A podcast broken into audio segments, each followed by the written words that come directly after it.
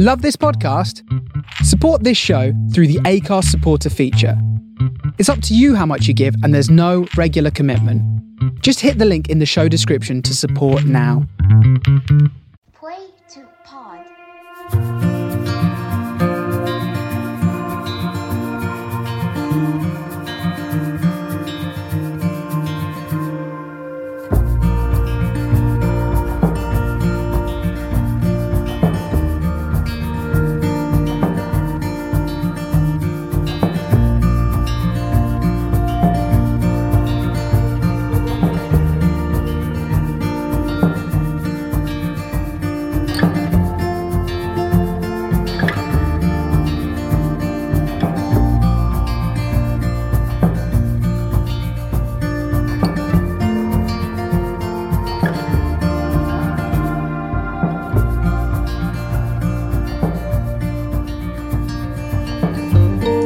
Hi, this is Dr. Ruth Owen from the Play to Pod podcasts, and we're very excited to announce that we're going to be launching Series 3 in the next little while.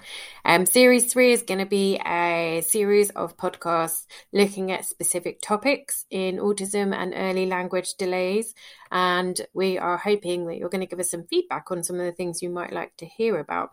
Um, we're going to be kicking off this series with uh, All About Me, looking at my career to date and why I have decided to work in this field. And this first episode is also going to focus on the um, kind of lay of the land in the UK at the moment and what's happening in special educational needs and what's happening in early autism assessment and intervention.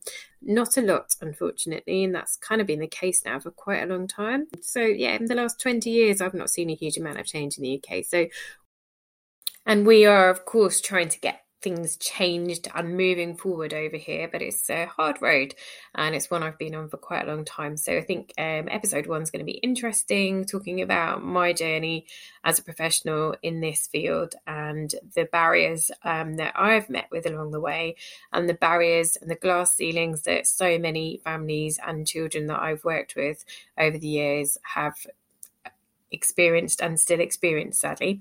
Um, and we're going to also have some special guests on this series again.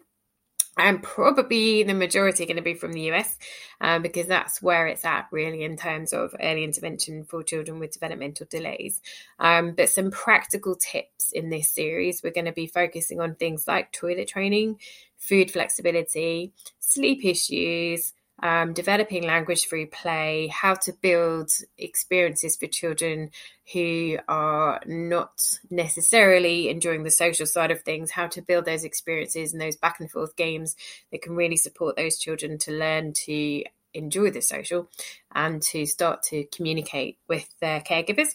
Um, and also, of course, the most important part of what we're doing is how we can really focus on developing speech through play. And that's a big, big, huge, massive part of what we do here in London and across the world.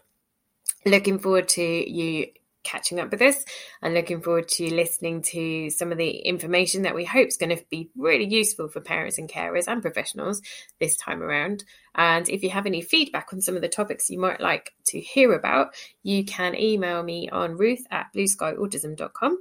And um, yeah, hopefully we'll be able to meet some of your requirements for um, things that you would really like to hear about. Speak to you soon.